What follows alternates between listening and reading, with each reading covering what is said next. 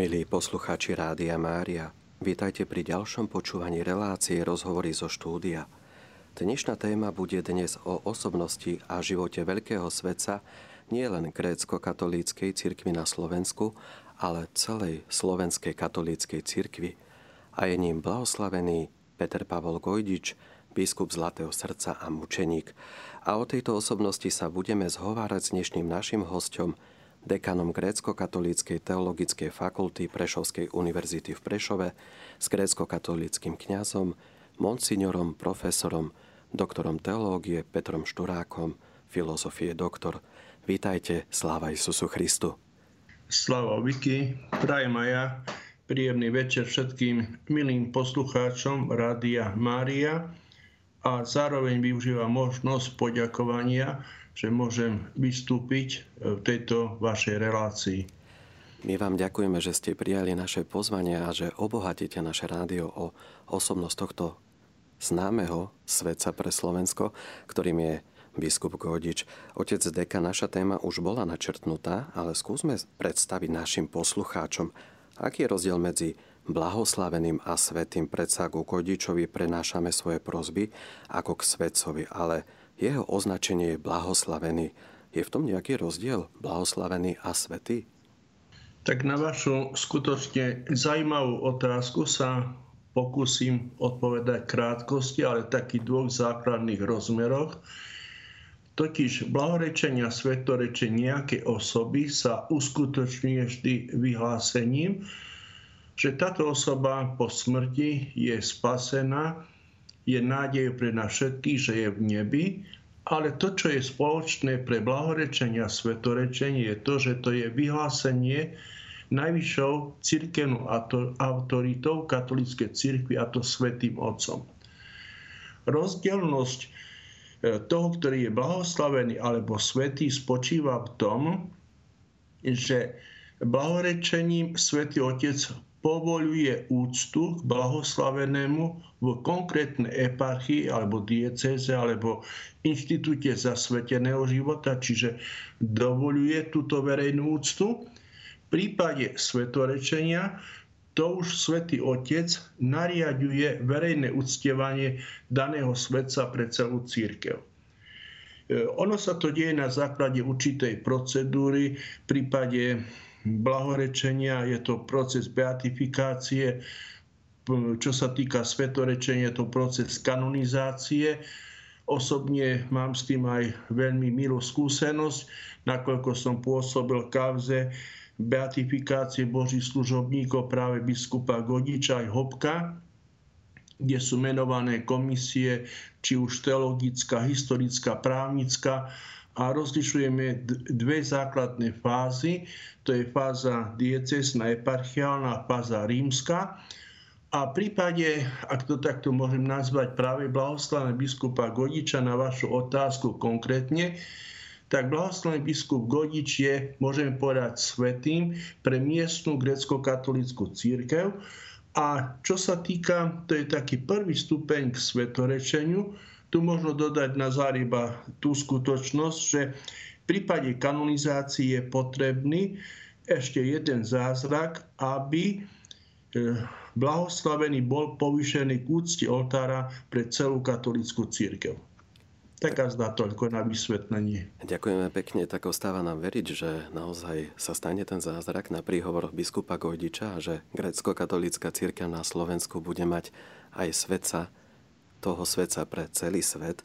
A biskup e, Kojdič je blahoslavený od roku 2001. Je to spoločný svetec katolíkov na Slovensku. O ňom by sa dalo rozprávať celé mesiace, ale poďme od začiatku. Kde sa narodil, z aké rodiny pochádzal, kde vyrastal, bol božný od mala, alebo sa e, k tej viere dostal neskôr v dospelosti. Ako to bolo s ním? Tak pokúsim sa v danom časovom priestore e, predstaviť skutočne tú veľkú osobnosť celej katolíckej církvy, ako ste veľmi to správne pomenovali, e, čo sa týka osobnosti blahoslaven biskupa Pavla Petra Gojdiča. Zajiste jeho osobnosť, jeho život je e, tak úžasne bohatý, že samozrejme relácia aj v tomto časom priestore nie je možno vyčerpať a ponúknuť čo najširší a najobjektívnejší obraz tejto osobnosti ale pokúsim sa práve takom základnom chronologickom vymedzení e, predstaviť milým poslucháčom aspoň tie základné medzníky z jeho života, s tým, že história ako taká a aj osobnosť biskupa Godiča je síce daná určitými e, jeho metníkmi, ktoré sú zakomponované do určitých rokov, tam sú určité osobnosti, ktoré boli podstatné pre jeho životnú cestu. Ale aby sme vytvorili ten najobjektívnejší a najúcelenejší obraz tejto veľkej osobnosti, musíme to vidieť predovšetkým na základe a kontexte tých dobových reálií. Čiže ako ste to spomenuli po poriadku, životná cesta blahoslaveného biskupa Pavla Petra Godiča začala 17. júla v roku 1888 nedaleko Prešova v Ruských Pekľanoch. Dnes je to už súčasť obce Ľubovec.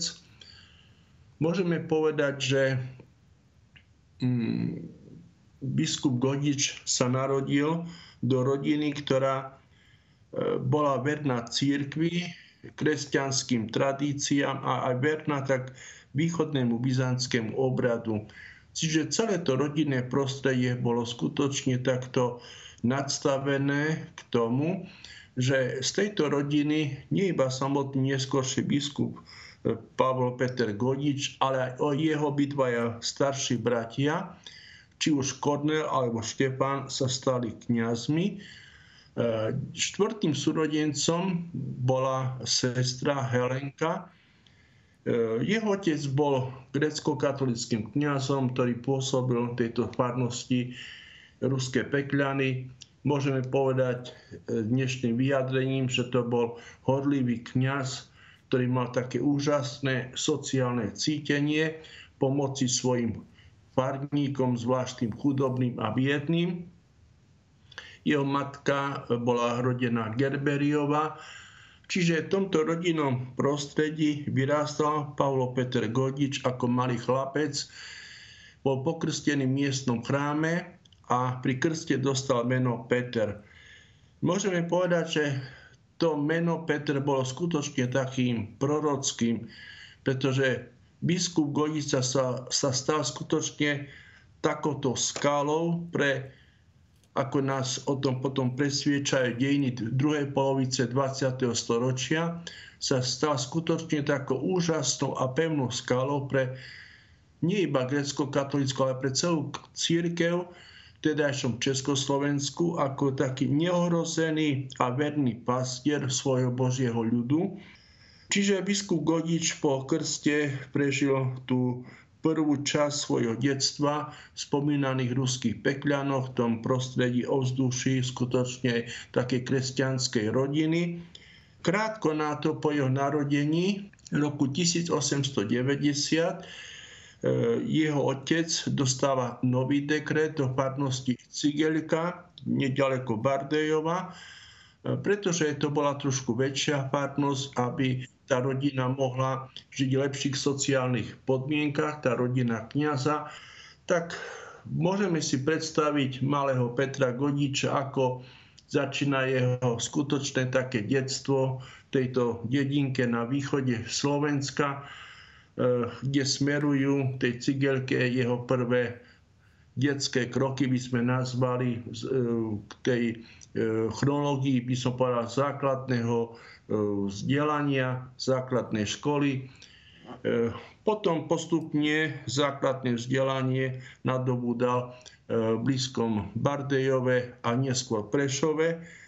A po skončení základného, základného vzdelania pokračoval štúdiu gymnázia Prešove.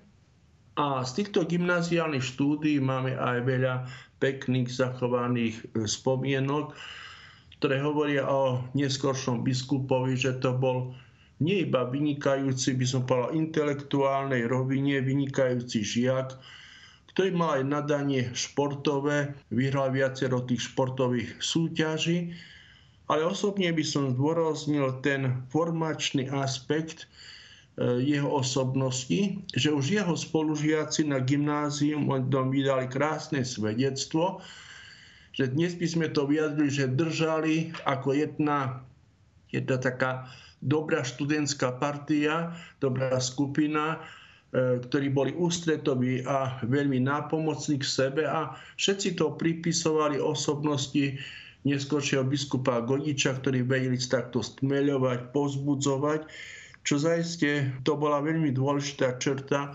charakterová črta neskôršieho biskupa Pavla Petra Gojdiča.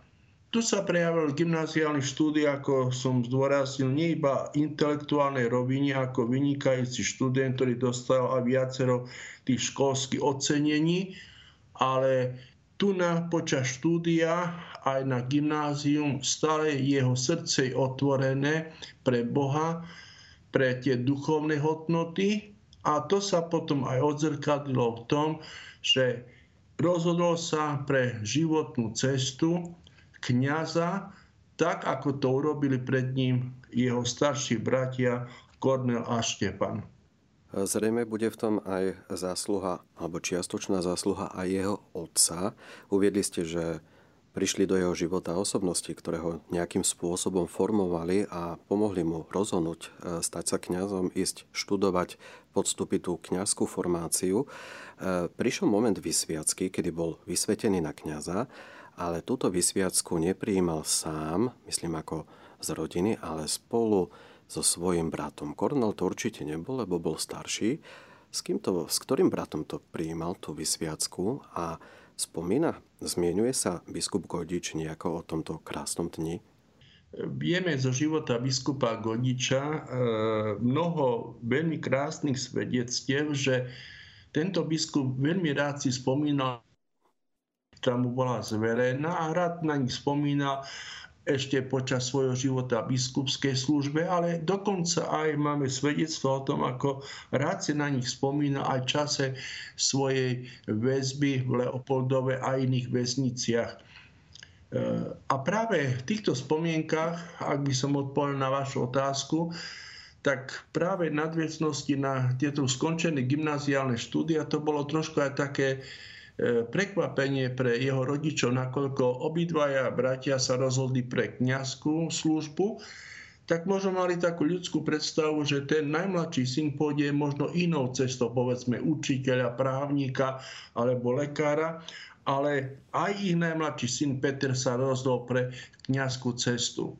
Vstúpil teda do e, terajšieho prešovského kňazského seminára na teologickú fakultu dnešnom e, názvosloví, e, s tým, že e, nakoľko bol aj na teológii veľmi dobrým študentom, tu je dôležitý moment aj ten, že on študoval Prešove iba jeden rok, keď nastúpil na tie teologické štúdia roku 1907 a preto, že bol vynikajúcim študentom predstavený, rozhodli o tom, že jeho potrebné dať na štúdia do zahraničia. A takto ďalšie teologické štúdia absolvoval v Budapešti, v tom centrálnom by som povedal seminári alebo tej vysokej škole, e, ktorá má skutočne veľmi, veľmi ako kvalitné ustanoviznie.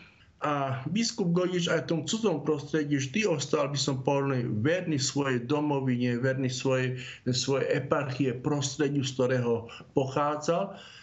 A aj počas týchto štúdií teologických v Budapešti vždy ho vidíme ako e, na základe výpovedí a zachovaných svedectiev ako znova neba vynikajúceho intelektuálne zdatného študenta, e, ktorý má z predmetu ako pastorálnej teológie z homiletiky, e, má same eminenter, je hodnotený, že má veľmi takú síce citlivú povahu, citlivé svedomie, ale je takým príkladom zbožnosti aj pre iných. A po ukončení týchto teologických štúdí, ako ste veľmi to dali dobre do tej dobovej reálie, po skončení týchto štúdí rozhodol sa pre kniazskú službu bez ženstve ako celebs a zajímavosťou práve jeho kniazskej vysviacky, ktorá sa udiala 27. augusta v roku 1911, že bol vysvetený spolu so svojím starším bratom Kornelom a bolo to zaujímavé, zaiste by, ak by sme sa premietli do tejto situácie pred 100 rokov, tak zaiste pre jeho rodičov a pre blízky príbuzní to musela byť tak, aby sa emocionálna, veľmi, veľmi krásna, nádherná chvíľa, že dvaja synovia ten istý deň sú vysvetení v Prešovskej katedrále za kňazov ja osobne som sa aj venoval trošku práve homílii e, v niektorých svojich štúdiách, e, ktorú predniesol tedajší prešovský biskup Jan Váji. A táto homilia je, ona je celosti zachovaná a možno by som poukázal na takú prorockú časť tejto homilie, kde prešovský biskup Váji tejto homilii zdôraznil, že ich cesta ako kniazka bude naplnená aj takým šťastím, radosťou, ktorú má kniaz, ak, ak, ak e, v svojej kniazkej službe vidí aj také plody, e, by som povedal, duchovnosti, dobrého kresťanského života jemu zverených veriacich, ale pripomenul tejto homily, že život kniaza, opravdivého kniaza môže od neho vyžadovať dokonca obetu vlastného života. Že prídu časy, e, príde doba, kedy budú možno až budú musieť vydať, by som povedať, e, obetu svojho vlastného života pre, ich, pre im zverené stádo. A vidno týchto slova toho prorockého ducha biskupa Vájiho, pretože ďalší život biskupa Godiča ako kniaza, neskôr biskupa, stal sa potvrdením slov tejto homilie, pretože život biskupa Godiča bol naplnený nie iba radosťami, ale môžeme povedať mnohými krížami, mnohými ťažkosťami a až do tej, by som povedal, výšky, do, až do tej výšky obety vlastného života, ktorý obetoval za svoju církev ako mučeník vernosti svetému Otcovi a jednoty katolíckej církvy. Takže predsa bol svetený s tým starším bratom Kornelom. Všetci traja bratia alebo traja synovia Gojdičovcov sa stali kňazmi. E, aj jeho bratia, biskupa Gojdiča, neskoršieho biskupa, e, tiež trpeli nejako mučenicky alebo skôr ich nejako tlačili, aby sa vzdali kňastva v tých 50. rokoch. Museli aj oni niečo takéto podstúpiť. O Godičovi si povieme v ďalšom stupe, čo všetko musel podstúpiť ako mučeník, ale ako boli na tom tak jeho bratia? cesty e, bratov, rodných bratov biskupa Godiča boli e, trošku i, inej rovine s tým, že e, spomínaný brat Kornel, on vstúpil do E, kniazkej služby, vstúpil v manželstve. On pôsobil vo farnostiach pri Bardejove, Kurove a tak ďalej, ale on zomrel dosť ešte pomerne mladý na zástavu srdca Eh, čo sa týka, druhý z jeho bratov Štefan, ten bol takej intelektuálnej, by som povedal, povahy.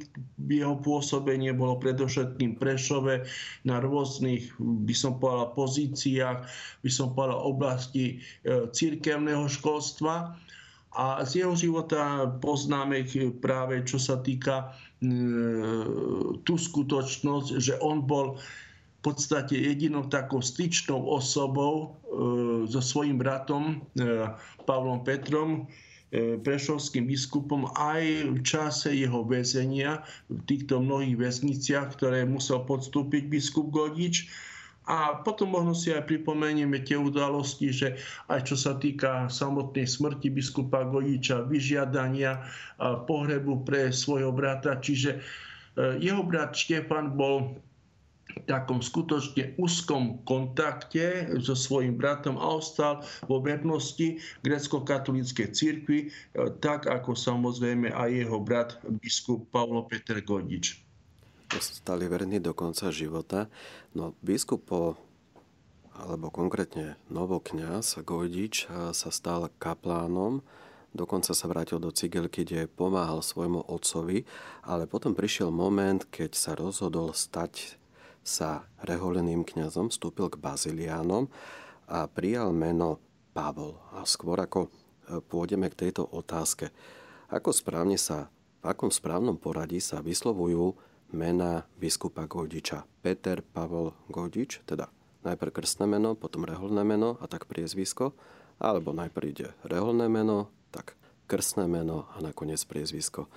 Ako by sme to mohli uviezť našim poslucháčom? Aké poradie je správne?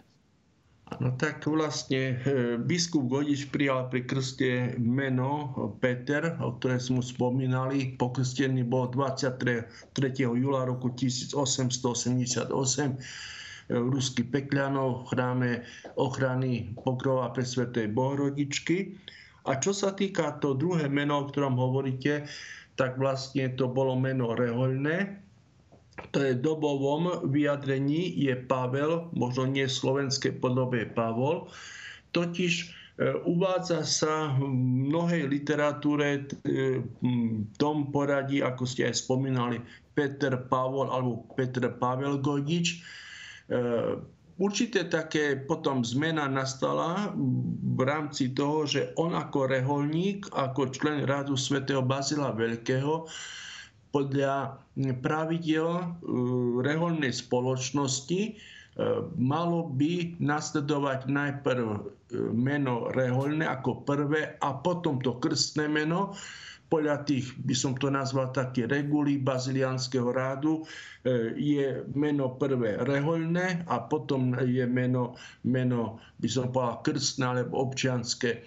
Preto v tejto štruktúre ako reholníka e, biskupa Godiča uvádzame ho potom na poradí, najprv meno rehoľné, Pavol alebo Pavol alebo Pavel a potom Peter. Čiže takéto možno krátke vysvetlenie tohto eh, dvojmena eh, biskupa Godiča. Zaiste Godič ako nositeľ týchto dvoch mien viackrát to vyjadril v svojom živote, že tak ako apoštolské knieža, teda Peter a Pavol, boli tí, ktorí boli apoštolmi, Peter ako skala a svätý Pavol, že je pre neho veľkým vzorom tej horlivej misionárskej apoštolskej činnosti. Dovolím si povedať, že práve týchto dvoch menách, ktorých bol nositeľom, môžeme vidieť krásu osobnosti biskupa Godiča. Verný ako Peter, skutočná skala pre svoju církev a pre svojich veriacich a zároveň horlivý apoštol, horlivý hlásateľ viery, kresťanských hodnot, o čom nám svedčí e, život samotného biskupa Godiča v mnohých a mnohých dimenziách jeho biskupskej činnosti. A to zachoval do konca svojho života. No a keď sa vrátime k tej reholi, vstúpil do rehole a vraj sa vyhýbal stať sa biskupom, Nebol to skutočný dôvod, prečo odišiel do Rehole? To je taká trošku úsmevná otázka eh, pred eh, ďalším vstupom.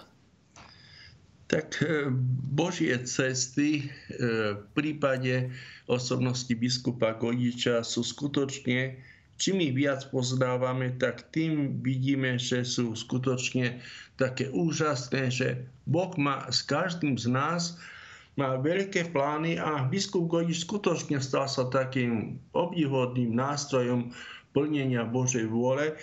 Tak ako ste to aj veľmi pekne naznačili po kniazkej vysviacke, totiž e, neskorší biskup veľmi bral e, vo veľkej vážnosti kniazský život. Preto aj po kniazkej vysviacke nebol ešte taký odhodlaný, by som povedal, dnes nastúpiť ako sám na farnosť a preto požiadal tedajšieho biskupa, aby mohol ešte rok byť pri svojom otcovi, aby ešte viac videl plnosti ten kniazský život a pomáhal otcovi vo farnosti Cigelka, administroval biskup Petrovu a takto mohol viac nadobúdať taký e, vzťah k veriacim, viac spoznať tú mentalitu e, veriaceho ľudu v tom kontexte, že štúdia absolvoval vo Veľkej Budapešti a aby spoznal tú mentalitu jednoduché, aby som povedal prostého veriaceho ľudu. A na veľké prekvapenie, aby som povedal, že v prípade biskupa Godiča odpoveď k vašej otázke, že, otázke, že musíme vidieť, e, že Boh robí veľmi také, by som nazval, nie že a úsmevné, ale veľmi také dôležité vstupy do jeho života. Keď už bol neskôrší biskup presvedčený, že dostane farnosť, tak nedostal farnosť, ale biskup ho povolal do Prešova, kde sa stal mm, vychovávateľom v internáte, kde sa stal spovetníkom, kde stal, stal kaplánom blízkom Sabinové, aktuárom, archivárom na biskupskom úrade, dokonca riaditeľom biskupskej kancelárie. A keď si všetci možno začali myslieť, že taký mladý, šikovný, horlivý a zbožný, nebude to dobrý kandidát na prešovského biskupa. Tak biskup Goji skutočne ako taký skromný človek, túžiaci by som povedal také pohlbokej duchovnosti, e, keď trošku zacítil aj takéto momenty, tak rozhodol sa k tejto veci, ktorú ste načrtli, opustiť Prešov a skutočne tá skrytosti odišiel do e, Mukačeva, ktoré bolo súčasťou podkarpatskej Rusy, ktorá bola časťou Československej, teda ešte republiky.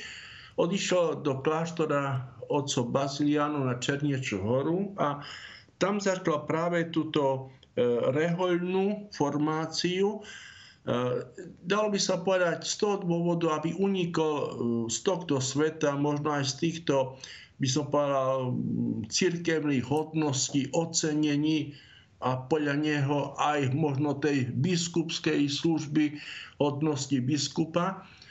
A takto vlastne, tu sme aj pri tomto mene, ktoré ste, ktoré ste načrtli, lebo keď 20. júla roku 1920, 1920 roku, keď vstúpil k otcom Baziliánom, potom po poloročnej takej formácii príjma reholné meno. Pavol Pavel, príjma tú obliečku, potom nasledujú ďalšie obdobie jedného roka, aby sme povedali takéhoto noviciátu, až do roku 1924, kedy e, príjma e, najprv tieto dočasné sľuby, ale ako ste to správne pomenovali, tak e, doslova to bol útek do Mukačeva, do kláštora, kde chcel prežiť svoj život takej utiahnutosti, duchovnosti, ale zároveň aj také misijnej hodlivosti. Ale ako budeme vidieť a sledovať jeho ďalšie životné cesty. Nakoniec tu za múrmi tohto monastiera predsa ho našiel Boží hlas a jeho životná cesta sa radikálne potom mení. Božie cesty sú nevyspytateľné, ako ste uviedli. Pokračujeme ďalej v rozhovore s dekanom grécko-katolíckej teologickej fakulty Prešovskej univerzity v Prešove s monsignorom profesorom Petrom Šturákom o blahoslavenom biskupovi Pavlovi Petrovi Kojdičovi. Otec dekan v predchádzajúcom vstupe sme načrtli, že kňaz a neskôr reholený kňaz Pavol Peter Kojdič sa bránil stať sa biskupom, túžil po hlbšom duchovnom živote v kláštore a predsa prišiel moment, keď bol Bohom povolaný za biskupa. Trochu mi to pripomína osobnosť svätého Mikuláša Divotvorcu, ktorého si pripomíname 6. decembra o čo sa všetko ako biskup reholný kňaz Pavol zaslúžil. Predpokladám, že prišiel už do Prešova. Áno, biskupská činnosť e, Pavla Petra Godiča bola rozmanitá a musíme ju vidieť v takom dobovom kontexte. Možno iba celkom krátkosti, že E, biskup Godič, keď najprv sa ujal vedenia Prešovskej eparchie v roku 1926 pomenovaní za apoštolského administrátora, hneď v roku 1927 bol menovaný za, e, za biskupa.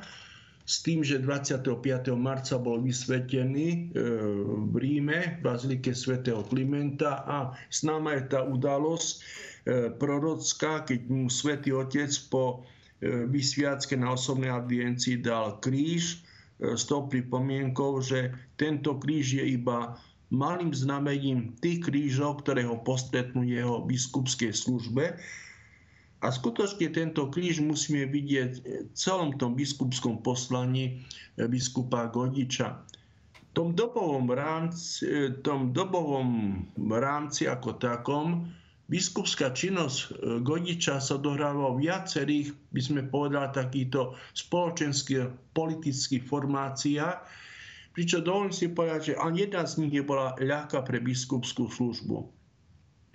Pretože rok 1927, ktorý som spomenul, to prvé obdobie do roku 1938 to bolo obdobie prvej Československej republiky, kde Prešovská eparchia hľadá si svoje miesto, by som povedal, tej novej Československej republike, ktorá E, nebola veľmi naklonená, by som povedal, až v takomto spôsobe tej, tej religiozite ako takej.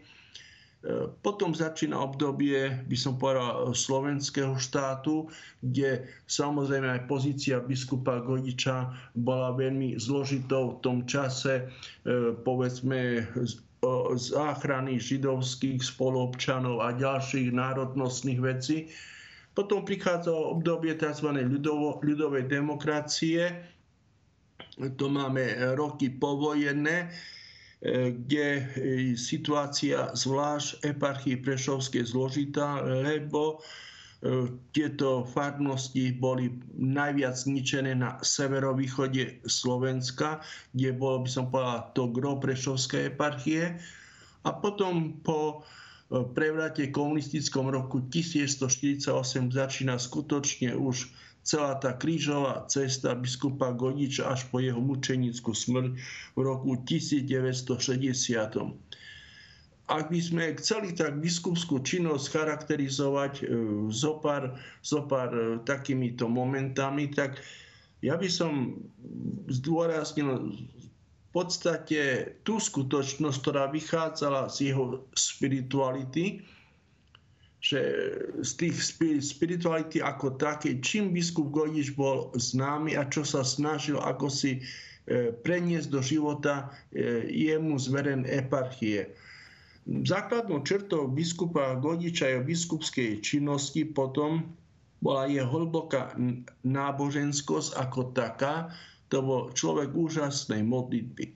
A e, snažil sa tento moment tejto modlitby a duchovného života, aby som povedal, preniesť na svojich kniazov, ktorý mal veľmi rád a ktorých sa snažil aj tej svojej, by som povedal, takej priam otcovskej láske ako biskupa viesť k hlbokému duchovnému životu a k starostlivosti o veriacich biskupskej službe Godiča môžeme vidieť ďalšie úžasné a veľké momenty, môžeme vidieť rozmer tej sociálnej činnosti, že jeho najväčším dielom, aké on aj sám uvádzal, bolo postavenie eparchiálneho diecezného sirotinca. Na ten čas to bolo obdivhodné dielo. E, to je vlastne výraz tej dobroty srdca biskupa Godiča, starostlivosti o tých biedných, o siroty a tak ďalej. Ak by sme ešte pomimo tej sociálnej činnosti, videli by sme aj rozmach Prešovskej eparchie, aj ten územný. Vieme, že sme období, kedy e, boli systematizované za jeho biskupské činnosti farnosti tých najväčších mestách, samotnej Prahe, Bratislave, Brne. Vzniklo veľa farností aj na samotnej e, Prešovskej eparchii, tej myslím e, severovýchodnej časti. A také určité zhodnotenie na vašu otázku, aká tá bola biskupská činnosť, dovolil by som si jednom krátkom vyjadrení a potom možno by sme tu ešte biskupskú činnosť viac rozšírili.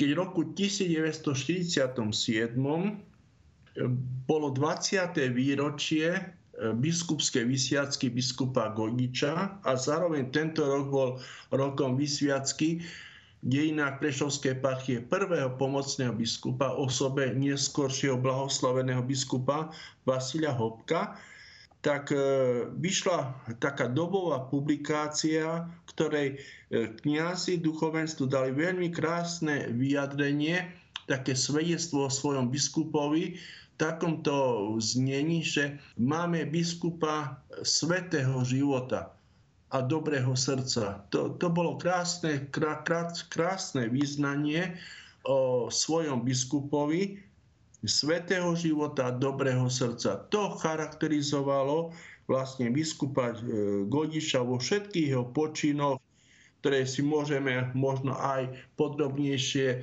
mm, podať, čo sa týka e, tej dôležitej veci záchrany židovských spoluobčanov v čase druhej svetovej vojny a ďalších týchto dimenziách by som povedal, dobroty jeho, jeho biskupského srdca. A práve Židov počas druhej svetovej vojny vystavoval falošné krstné listy, neskôr bol ocenený cenou Spravodlivý medzi národmi. A intelektuál, o ktorom je dnes reč, dnešná téma, rozhovore v Rádiu Mária, vraj predvídal, že sa niečo proticirkevné deje v Sovietskom zväze a sám tušil, že to príde aj na Slovensko respektíve do Československa. Môžeme mm, toto tvrdenie aj nejako potvrdiť, alebo je to skôr údajná informácia, s ktorou disponoval biskup Gojdič? Tak biskup Gojdič e, bol, ako som zdôraznil, biskupom hlbokej duchovnosti, také hlbokého duchovného života, ale to bol e, človek, ktorý bol e, vsadený do dobových reálií a to by som zvlášť chcel zdôrazniť, že práve keď som spomínal tie rôzne spoločensko, spoločensko-politické formácie, by som povedal, Československej republiky, e, tu je veľmi dôležitý dôraz e, v tom, že práve tá rozdielnosť týchto rôznych formácií vyžadovala takú jednak prezieravosť biskupa Godiča, aj takú určitú odvahu, čiže e, postaviť sa novým a rôznym takým okolnostiam, ktoré by sme dnes povedali, život prinášal. A tu Godič skutočne sa zhostil tejto situácie, aj ktorú ste aj vy načrtli, že či niečo už dopredu akoby cítil, by sme povedali dnes povedli, že čo si sa deje. Vieme z dobových reálí, že e, biskup Gojdič e, vedel o tej, by som povedal, situácii cirkevno-spoločenskej aj pomimo územia svojej eparchie, pretože zvesti o situáciách e, grecko-katolíckých církví okolitých krajinách sa dostávali aj do jeho eparchie. My vieme, že v roku 1946 už sa uskutočnil sobor, e, tzv. sobor Haliči Lvove, kde bola likvidovaná grecko-katolická církev na Ukrajine. Potom neskôr sme v situácii, ktorú už biskup Godiš pozná, hneď by som povedal celkom blízko, lebo roku 1949 podobne na e, ziscenovanom sobore došlo k likvidácii grecko-katolíckej cirkvi na podkarpatskej Rusi a vieme aj e, k tragickej smrti a k mučenictvu jej biskupa, blahoslaveného biskupa Teodora Romžu. Týchto dobových reáliách došlo k likvidácii grecko-katolíckej církvy v Rumunsku kde podobne ako e, už predchádzajúcich spomenutých situácia došlo k likvidácii tejto církvy. A môžeme povedať, že ostala ešte nelikvidovaná grecko-katolická církev v bývalom Československu. Biskup Godiš o e, týchto počinoch, čo sa týka štátnej a politickej moci, zvlášť po roku 1948, videl, že situácia sa mení, lebo po roku 1945 eh, vláda ocenila eh, prístup biskupa Godiča v čase druhej svetovej vojny, že to je človek, ktorý je eh, otvorený, ktorý pomáha biedným ľuďom v tých najťažších situáciách v čase vojny Vieme, že vyhlásil e, rok mariánsky, rok eucharistický na také duchovné pozbudenie pre veriaci. Bol adresátom mnohej, by sme povedali dnes, humanitárnej pomoci tým najbiednejším e, veriacim v týchto pohraničných oblastiach. Ale biskup Godič ako taký po roku 1148 z vynikajúceho a oceňovaného biskupa zrazu sa stáva persona non grata, človek nepohodlný, pretože e, dochádza k zmene práve politické situácie v Československu a jej nasmerovaniu na sovietský zväz. To biskup Godič celú tu by som povedal dobovú aj politickú reáliu si uvedomoval a samotný pravoslavizačný ruch, ktorý začal v tomto období a presadzovanie by som povedal, tohto ruchu e, zo strany zvlášť tých e, sovietských poradcov a že tu naprichádzali delegácie zo Sovietskeho zväzu a, a podobne. E, biskup Godiš to všetko sledoval, videl a vieme z jeho pastierských listov aj po mnohých kniazských rekolekcií, ktoré sa diali či v Michalovci alebo v ostatných mestách, biskup Godič už upozorňoval svojich kňazov, čo sa na nich blíži, čo sa dá očakávať aj v samotnom Československu na jednej strane. Na druhej strane, e, ak by sme hlbšie pozreli na život biskupa Godiča, aj keď videl túto reáliu, čo sa bali na jeho eparchiu, na druhej strane, ako by sám nechcel veriť, že možno dôjsť k takej neslobode, k porušeniu všetkých demokratických princípov, ktorými bola známa Československá republika, ale ako nás potom udalosti 50. rokov už presvedčili, e, došlo potom aj Československu k násilnej likvidácii grecko-katolíckej církvy a biskup Godiš ako bol odsudený na doživote a vieme, že svoj život ukončil ako, ako svedok viery, jednoty s Bohom, s katolickou církvou, vernosti Svetému Otcovi, ako tá obeta vlastne svojho vlastného, svojho vlastného života priniesol obetu práve už v spomínanom roku 1160 v Leopoldove vo vesnici. To, čo ste uviedli, dáva zmysel, že práve biskup odmietol stať sa biskupom pravoslávnej cirkvi, ktorá mala vzniknúť fúziou grécko-katolíckej cirkvi s pravoslávnou. Mala byť to pravoslávna církev, ktorá mala byť riadená z centra Moskvy. Zobral vo vezení paradoxne v deň svojich narodenín. Zrejme by išlo o smutný pohreb, kebyže sa to deje za normálnych okolností. To ma zaujalo, že on zomrel v deň svojich narodenín.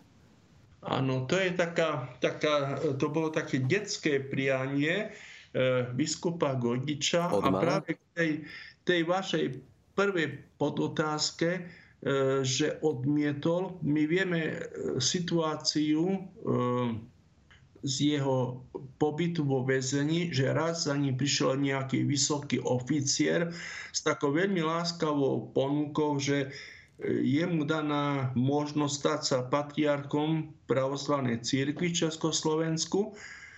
A tento vysoký oficier vojenský potom z tohto stretnutia dával také krásne svedectvo, že ako mu biskup Godič takou s jeho príslovečnou, takou slušnosťou, takou pokorou, ako mu povedal, že veľmi si váži jeho ponuku, ale to by bola zrada na jeho svedomí, na tom, čo vyznáva, na jeho církvi, aby sa jednoducho na ňo nehneval, ale on nemôže v svojom presvedčení takúto ponuku prijať. A e, tento vysoký, tento oficier odišiel zo stretnutia biskupa Godiča takomto duchu, že e, vyjadril sa, že veľmi si váži tohto grecko-katolického biskupa, ktorý na jeho ponuku odpovedal s takou príslovečnou jemu, takou, takou ľudnosťou, takou pokorou, dobrým srdcom, ale že ostal pevný vo svojej viere a svoje, svojom presvedčení.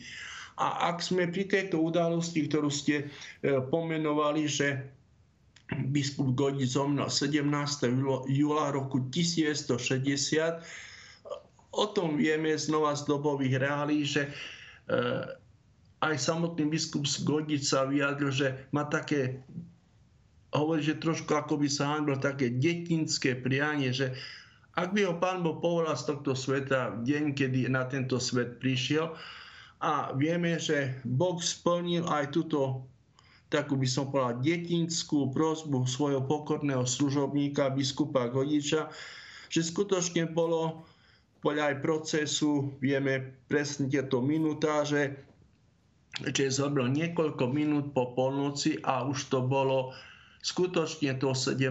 výla. Tí, ktorí boli pri jeho smrti, keď pozreli na hodiny, tak sami sa vyjadrili, že Boh splnil aj túto poslednú prosbu svojho pokorného služobníka biskupa Godiča, že zomrel práve na deň svojich 72. narodenín. No ak by sme boli pri týchto rokoch, e, viete, sú mnohé také nami povedané ľudské podobnosti. E, povedzme aj v 72. roku života zomrel aj jeho pomocný biskup, blahoslavný biskup Vasil Hopko. Narodil sa roku 1904 a zomrel roku 1976. Že zomrel takisto 72 ročný ako biskup, biskup Godič. To sú iba také e, detinské reálie tej takej, takej podobnosti týchto rokov. No zdá sa, že práve ten deň smrti a tá splnená prozba biskupa Godiča vyjadruje jeho naozaj tú hĺbku, tú nábožnosť, ktorú naozaj mal a ktorú si pestoval celý život e, ako Bohu a hlavne aj cirkvi, tej grécko-katolíckej, ktorý bol verný fakt je do konca života. Potom samozrejme bol pochovaný, jeho hrob nemal kríž, ale naozaj iba nejaké číselné označenie. Došlo k exhumácii po takom politickom uvoľnení, aspoň čiastočne. Pred blahorečením boli jeho telesné ostatky, konkrétne kostrové nálezy nejako reparované, e, chystané na e, práve ten veľký deň beatifikácie? Tak ako ste to uviedli správne, e, po smrti biskupa Gudiča v Leopoldove bol pochovaný nie ako biskup s krížom. Hoci to v vyrobili z dreva kríž, štátna moc vždy tento kríž odstránila, dala tam tabuľku 681 ale nakoniec paradoxne aj tá tabuľka pomohla, keď ste spomínali exhumáciu, lebo máme zachované fotografie z tohto, z tohto diania, konkrétne 29. Um, oktobra 1168, keď sa uskutočnila exhumácia jeho telesných pozostatkov, tak práve Tie jeho telesné pozostatky našli na hrobe pod číslom 681. Oni boli prevezené do Prešova, do katedrály, potom museli ísť do podzemia, do krypty, pretože štátna moc e, nechcela dovoliť nejaký kult biskupa Godiča, e, toho sa veľmi bála. Oni potom boli prenesené do katedrály, do bočnej kaponky, keď trošku nastalo to politické uvoľnenie. A v rámci beatifikačného procesu čo sa týka tej procedúry, ktorá je daná na základe presných pokynov, ktoré dáva samotný svätý Otec alebo aj kongregácia pre kavzy svety, e, sú ostatky e, týchto kandidátov na blahorečenie, keď v tomto prípade hovoríme biskupa Godiča, boli podrobené boli podrobené výskumu Martine vojenskej nemocnici, a to je ako súčasť, e, súčasť tohto beatifikačného procesu. E, tá časť je veľmi tiež dôležitá, by som dal takú paralelu so spomínaným biskupom Hopkom. Vieme, že v prípade biskupa Hopka, ktorý zomrel síce na slobode, ale e, kávze blahorečenia je vyhlásený tiež ako aj biskup Godič za blahoslaveného mučeníka pretože v rámci e, exhumácií a preverovania týchto e, jeho telesných ostatkov v prípade biskupa Hopka sa zistilo veľké množstvo arzénu, čo sa predtým nevedel a to dalo také svedectvo, že biskup Hopko bol už počas života štátnou mocou takým pomalým spôsobom, by som povedal, e, odstavovaný, priamo od, otrávený a tak ďalej No, všetky tieto procedurálne veci v prípade beatifikačného procesu biskupa Godiča sú veľmi zaujímavé a v tom momente, že jeho proces začal Pittsburghu, Amerike, nakoľko tu nebola možnosť pre tedajšie politické pomery, ale po e, tzv. dnešnej revolúcii bola otvorená tzv. diecezna eparchiálna fáza práve na deň narodenín biskupa e, Godiča. V prípade mojom ja to beriem nie ako možnosť, ale veľkú milosť, že som bol, povolaný do služby E, ako člen historicko-archivistickej komisie a mohol som priamo e, pracovať na tejto kauze. Vieme, že všetky tieto už spomínaná eparchiálna fáza a rímska fáza boli úspešne ukončené a e, ukončenie bolo vyhlásením biskupa Pavla Petra Godiča za blahoslaveného, ako sme začínali tu aj reláciu 4. novembra roku 2001 na Svetopeterskom námestí. Osobne poviem, že e, ako priamy účastník tejto veľkej dejnej udalosti to boli krásne a nezabudnutelné chvíle pre všetkých, ktorí sme tam boli, lebo aj v čase novembra to počasie v Ríme bolo krásne, slnečné a samotný ten moment vyhlásenia to to bol moment veľkej radosti a takého zadosť učinenia pre trpiacu, ťažko skúšanú grecko-katolickú církev v čase totalitného režimu a že biskup Goji sa stal, ako je taký reprezentant, ako pastier, stal sa blahoslaveným, ktorý sa pre nás stal nie iba veľkou osobnosťou v tom ľudskom rozmere, ale práve cez jeho vyhlásenie za blahoslaveného dostala celá katolická církev na Slovensku nie iba veľký vzor, ale to chcem zdôrazniť, veľkého orodovníka, ku ktorému sa môžeme utiekať vo svojich prosbách, modlitbách, ako k tomu, ktorý je už v nebi a je veľkým orodovníkom za všetkých nás. Otázka je istá, takisto na mieste aj odpoveď. Kto beatifikoval blahosloveného biskupa Gojdiča? Tak beatifikoval teraz si už svätý Jan Pavol II. Eh, tento pápež je veľmi blízky celej cirkvi na Slovensku, pretože ak ste sa aj pýtali v úvode o blahorečení, svetorečení, tak na Slovensku máme viacerý kandidátov už na svetorečenie. Tí, ktorý vyhlásil eh, prvej by som povedal časi práve svätý Jan Pavel II, lebo takýmito čakateľmi okrem biskupa Godiča aj pomocný biskup Vasil Hopko, ďalší grecko-katolický blahoslavený alebo blažený metod Dominik Trčka alebo reholná sestra Zdenka Šelingová.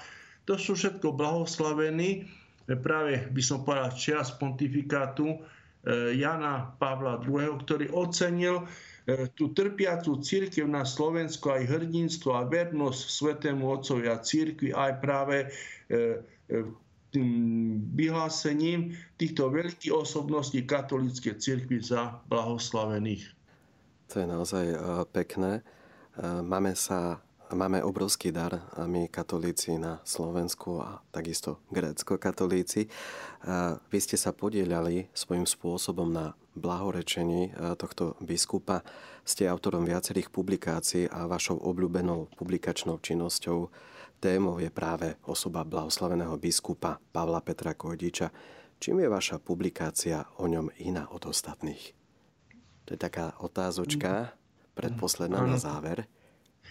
Dovolím si povedať, že eh, biskup Godič sa tiahne celým môjim kniazským životom. Ono, keď som začal svoje doktoránske štúdia na terajšej pápežskej univerzite e, v Krakove, tak ak bola mi hľadaná téma, ktorú by som mal spracovať ešte na licenciáte, tak bola mi určená téma osobnosti biskupa Godiča. Ono dnes je biskup Godič známy cez mnohé publikácie, ktoré sú od mnohých autorov ale v čase 90. rokov, keď ja som študoval, tak to bola iba publikácia, ktorá vtedy ešte vyšla v ukrajinskom mm, jazyku Žitia vydané Bohovi. To bola publikácia otca Mariana Potáša. Až potom začali vychádzať ďalšie publikácie a e, na vašu otázku aj v Krakove sa ma opýtali pri mojich štúdiách, aby som priniesol publikácie, ktoré na Slovensku sú o tomto biskupovi. No ja som svojmu školiteľovi priniesol dva také knižvočky a hovorím, to je všetko, čo na Slovensku o biskupovi Godičovi v tom čase je. My sme tú osobnosť nemali ešte tedy, by som povedal, spracovanú cez archívny výskum a tak ďalej. Čo sa týka mojej publikácie, tak ona bola e, tvorená tým spôsobom, aby to nebola nejaká zvlášť taká vedecká publikácia, monografia nejakých veľkých, vysokých formulácií, ale aby to bola, by som povedal, taká četba pre e, veriaci, ktorí by si zo života biskupa Godiča mohli zobrať príklad jeho svetosti, jeho dobroty, jeho láskavého a dnešného srdca s tým, že potom následne po beatifikačnom úspešnom procese ja som vydal, by som povedal, rozšírené vydanie svojej prvej monografie e, práve o tú udalosť už beatifikácie a e, všetky tých náždostí, ktoré už potom vyplynuli práve z tejto slávnosti pre miestnu grecko-katolickú církev. A také aj na našej teologickej fakulte boli riešené veci biskupa Godiča, jeho života, prínosu aj cez vedecké projekty. Čiže dnes dovolím si povedať, že už čo sa týka tých publikácií, e, rôznych štúdí ohľadom biskupa Godiča, už je určitým spôsobom možnosť pre veriaci, ale aj pre všetkých ľudí dobrej vôle si o biskupovi Godičovi už viac čo to vlastne prečítať. A nielen prečítať, ale aj vypočuť v Rádiu Mária, vďaka tomu, že ste prijali naše pozvanie. Vy ste dekanom grécko-katolíckej teologickej fakulty Prešovskej univerzity v Prešove. Aké je mať takúto veľkú zodpovednosť predsa? Učí sa tam katolícka náuka, teologická veda. To nie je obyčajné, nie je to len tak. Vedeli by ste zhrnúť do takej kocky celú vašu mimoriadne dôležitú činnosť? Áno, predtým ako odpoviem na vašu otázku, tak chcel by som poprosiť o spravedlnenie všetkých milých poslucháčov Rádia Mária za to, že v mojom krátkom, by som povedal, vystúpení som mohol, alebo sa mi možno podarilo e, vykresliť iba časti tú veľkú osobnosť e, celej katolíckej cirkvi na Slovensku a zaiste E, biskup Godič a jeho predstavenie by si vyžadoval oveľa väčší čas, časový priestor, kde by sme videli tú krásnu mozaiku tejto osobnosti, ktorá by sa nám stala ešte viac a viac takou nasledovania hodnou. A tejto vašej otázke ohľadom grecko-katolíckej teologickej fakulty, tak ja to beriem svoje poslanie ako s veľkou vážnosťou a zodpovednosťou. Aj v tomto rozmere, ako je to vyjadrené v takomto slogane, dnes, e, ktorý je také veľmi e, známe v terajšom svete. A naša fakulta okrem toho loga klasického má aj taký slogan, že, ktorý znie takto vzdelanie, vzdelanie a hodnoty. A toto je vlastne vyjadrené to, čo ste sa aj pýtali, že E, zodpovednosťou mňa ako dekana fakulty a aj celej našej teologickej fakulty ako vzdelávaco-výchovnej inštitúcie vysokoškolskej je práve jeden rozmer veľmi dôležitý, to je ten intelektuálny, aby absolventi fakulty, či už katolické teológie, ale iných študijných programov, e, vychádzali z fakulty skutočne intelektuálne, intelektuálne na úrovni, aby boli znaní, znali e, teológii ako takej, ktorí by vedeli sa uplatniť aj v dnešnom svete. Ak by som bol možno taký osobný, tak dovolím si aj to konštatovanie, že veľmi rád som prijal vaše pozvanie, pretože e, aj v vašom terajšom poslaní som veľmi rád, že ako absolvent našej fakulty e, ste sa veľmi dobre zhostili aj tohto poslania, by som povedal, mm, mediálnom priestore a takto evangelizácie, čo som veľmi rád. Ale okrem tohto rozmeru, tohto vzdelania je tam aj prídavok a hodnoty, a tá zodpovednosť našej fakulty je v tom, aby sme podávali nie iba katolickú teológiu ako vedu, ale aby sme dokázali formovať mladých ľudí aj k opravdivým hodnotám. Biskup Godič bol múdry človek, bol vynikajúci študent, ale predovšetkým to bol človek, ktorý bol človekom veľkej, veľkých, úžasných, krásnych a hlbokých kresťanských hodnot. A tom ja beriem ako aj vlastnú zodpovednosť a inštitúciu, ktorú momentálne mám poslanie viesť, je tom, aby to bola inštitúcia, ktorá ináč v rôznych tých rebríčkoch, eh, hodnotení, kvality a tak ďalej v predošlom období skutočne sme zaujali veľmi také, by som povedal, predné postavenia v rôznych týchto hodnoteniach, ale obzvlášť, aby sme nezabudali na ten druhý rozmer, a to rozmer formačný, aby z našej fakulty vychádzali ľudia intelektuálne na úrovni, ale zároveň aj hlboko ukotvení o pravdivých hodnotách, ktoré sú tak veľmi dôležité v živote našej spoločnosti aj tu dnes na našom Slovensku. Takisto aj ja som vďačný, že som mohol byť súčasťou grecko-katolíckej teologickej fakulty. Netušil som, že táto škola má taký veľký potenciál a dokázala ma pripraviť aj na niečo takéto, ako je momentálna služba v Rádiu Mária. Ďakujem otec dekan za tie spoločné časy, za to, že ste prijali naše pozvanie, že ste v krátkosti nám priblížili osobnosť blahoslaveného biskupa Gojdiča. Sice nevyčerpali sme všetko, všetky témy o ňom, ale to je dobrý signál toho, že sa nepočujeme posledný krát a že o tomto svetcovi si ešte nemálo a neraz povieme v našom rádiu a veríme, že nám približíte aj činnosť celej grécko-katolíckej teologickej fakulty Prešovskej univerzity v Prešove. Ďakujeme, že ste nás obohatili o vedomosti, o dnešnom svetcovi, o ktorom bola téma a že ste nám približili aj fungovanie grécko-katolíckej teologickej fakulty. Čas síce sa nám minul, ale veríme, že sa počujeme už čoskoro. Prajeme všetko dobré s Pánom Bohom. Tak a ja ďakujem za pozvanie a prajem všetkým iným poslucháčom Rádia Mária ešte veľa, veľa krásnych chvíľ a takého spoločného poznávania veľkých osobností katolíckej církvy na našom Slovensku. Ďakujem ešte raz.